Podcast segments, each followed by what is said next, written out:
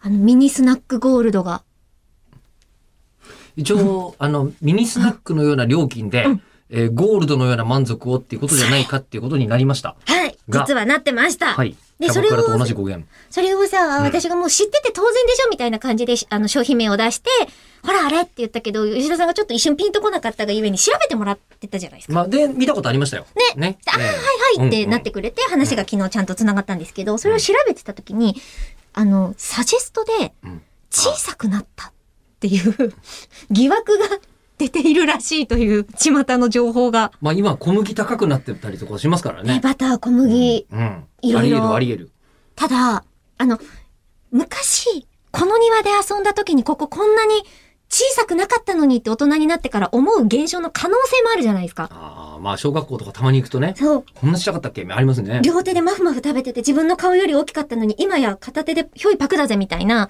それ、それは君が大きくなったんだでよかの可能くなりそすぎじゃないか。の可能性それ は。すぎでかくなってないか。 限りなくゼロに近いじゃないですうかん。進撃の巨人ぐらいの感じだったけど。 ひょいパクって。で、なんか同じように、どん、どんどん小さくなってるんじゃないか説っていうので有名なのが、私も大好きカントリーマームさんにその疑惑があって。お、個包装の、はい。かのカントリーマーム。はい。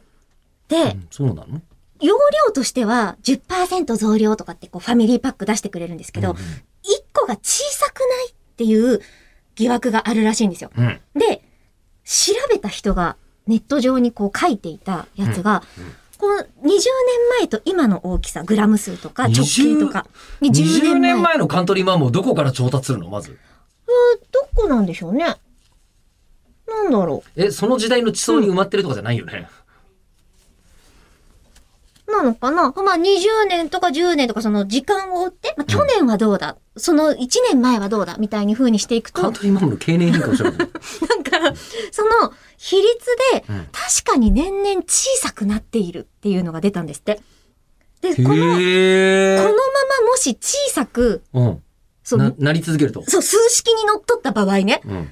と、これは、えっと、何、もう何十年後経つと、カントリーマームを食べるためには、えっと、自分が食べて、次の人に作ってあげないと、もう、カントリーマームが存在しなくなるぐらい小さくなるんですって。あの、ごめんごめん。なくなるはわかるんですけど、消滅するまでは。食べるためには、食べるためには、次 に、マイナスになるってことそう、 つマイいナに、スになるんだ。ついに、虚数、虚数虚だけ。数に、ゼロに巨、巨カントリーマームの世界に入る んですよ。そうそうそうそうそう。っていう公式があるんですって虚。数じゃないか。負の、負のカントリ ーマのーム。マイナスに行くらしいですよ。 不二家って言いますね。